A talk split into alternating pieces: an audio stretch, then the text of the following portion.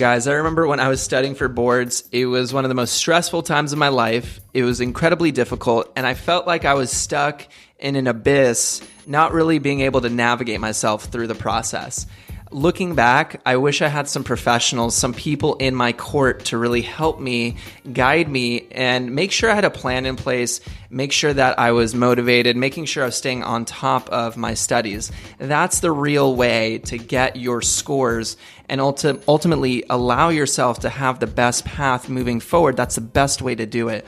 And so I'm super excited to let you guys know that Med School Coach is coming over to MedFlash Go and our listeners to help them with this process. Med School Coach is a team of tutors that have scored higher than 260 on the USMLE, and they have a proven track record of helping students increase their scores. They help with the USMLE, they help with the COMLEX, and I'm super excited to announce that they are offering our listeners 10% off on their custom tutoring package. So if you check out medschoolcoach.com slash MFG, that's medschoolcoach.com slash MFG, you will get 10% off your custom tutoring package, whether it's for the COMLEX or the USMLE. So please take this opportunity to be one step closer to your dreams. Take this opportunity to reduce the stress, have a team in place, have a plan in place, and nail your exams so that you can be the doctor that you've always dreamed of becoming.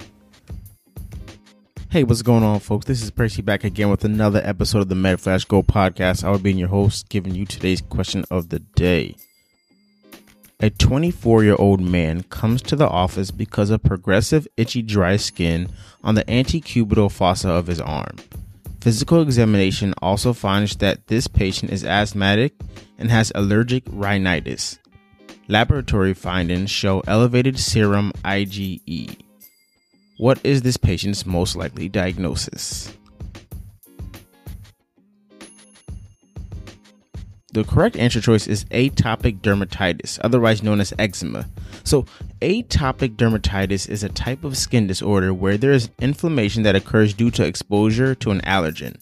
The immune system is triggered and it attacks the skin, which causes one's skin to become dry and itchy. It usually occurs in the flexure region of the body as well as the face, hand, and feet. Looking back at the presentation, it states that the individual's lesion is found in his antecubital fossa, which is located on the other side of the elbow, which is a flexor region, which, as previously stated, is a common area for atopic dermatitis to appear.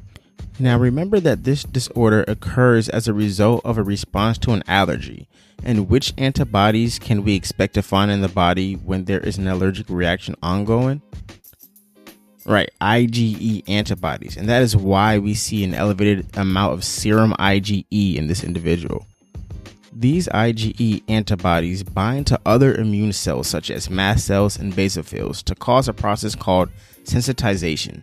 Upon exposure to an allergen again, cross-linking occurs between the allergen and IgE where degranulation will occur, causing the release of different pro-inflammatory molecules like histamines and leukotrienes. This will cause the blood vessels to dilate and become leaky, leaving the skin dry, scaly, and itchy. Okay, so I just want to emphasize that individuals with atopic dermatitis often present with asthma and allergic rhinitis as an atopic triad. So these were essentially hints given in the question to direct you towards the correct answer choice, atopic dermatitis. Well, that wraps up today's episode, guys. I hope you guys enjoyed it. Enjoy the rest of your day. These questions are powered by MedFlashGo, the first voice based interactive medical question bank currently available on Alexa. To get access to your first 50 free questions, go on to your Alexa application and search MedFlashGo in the skills section. To learn more details, go to medflashgo.com and check out our frequently asked questions section. These questions were creatively designed by medical students and physicians for the purpose of education and does not replace health information given from your health professionals. We have tried our best to make sure the information is accurate, so please let us know if you find any errors and we will be sure to correct them.